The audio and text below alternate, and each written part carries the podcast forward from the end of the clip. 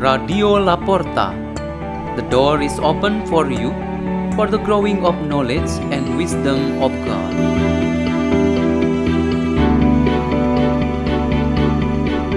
Delivered by Maria Olivia from Christus Raja Paris, Diocese of Surabaya, Indonesia.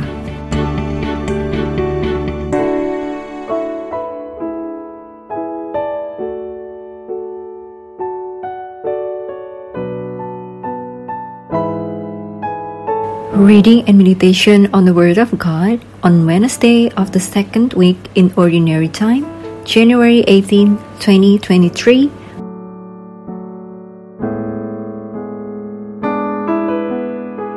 A reading is taken from the Holy Gospel according to Mark. Jesus entered the synagogue. There was a man there who had a withered hand.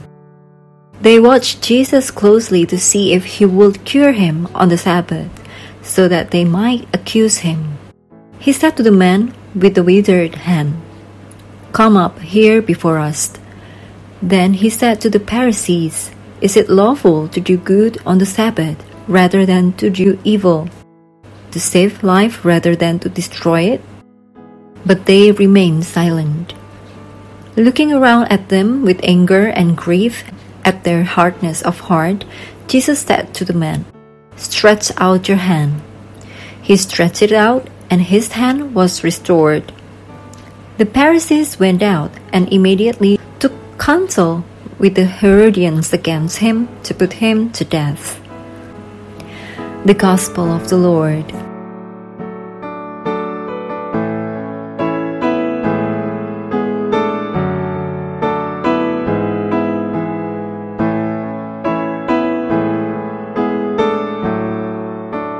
Our meditation today has a theme God will heal us. There are stairs that lead people into the church. For those who walk normally, there is no problem getting into and out of the church. But for the elderly people or those with problem disabilities, they certainly need some helps. However, there is a girl named Silvia. Even though her legs are deformed from birth, with the help of the sticks in her hands, she doesn't want to be helped. She really enjoys going up and downstairs on her own strength. When she was asked why she always tries to go up and downstairs on her own as she pretends to be strong enough, Silvia admitted that she is spiritually strong. Going up and down the stairs are easy for her. Her spirit indeed surpasses her body's frailty. She really feels that her legs are strong to sustain her whole body. As soon as she gets out of the car that drives her in regular basis, she looks at the door of the church with great yearning.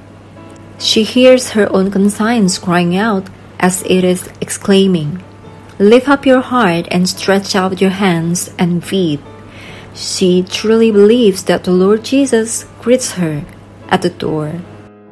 She climbs the stairs and feels like her legs are just straight to walk in normal way. Jesus' command to a man with his hand withered to raise and spread it out should be for us a very meaningful spiritual experience. Some people have the experience like that of Silvia when they come to church to participate in the worships. On the other hand, many have such experiences of dry moments, sickness, and losing spiritual power befall on them when they come to encounter God. Many important things forgotten when we are in prayer and giving thanks to God. Our focus of attention is divided or maybe most of it lost when the Word of God is preached and shared. Some of our hearts are sore or hurt when we are about to receive the Holy Communion at the Holy Mass. In other words, it is true that some or better many of us are not yet ready spiritually when they come in contact with God. This is precisely to say that certain part of ourselves is dying. We need to raise it up and present it to God.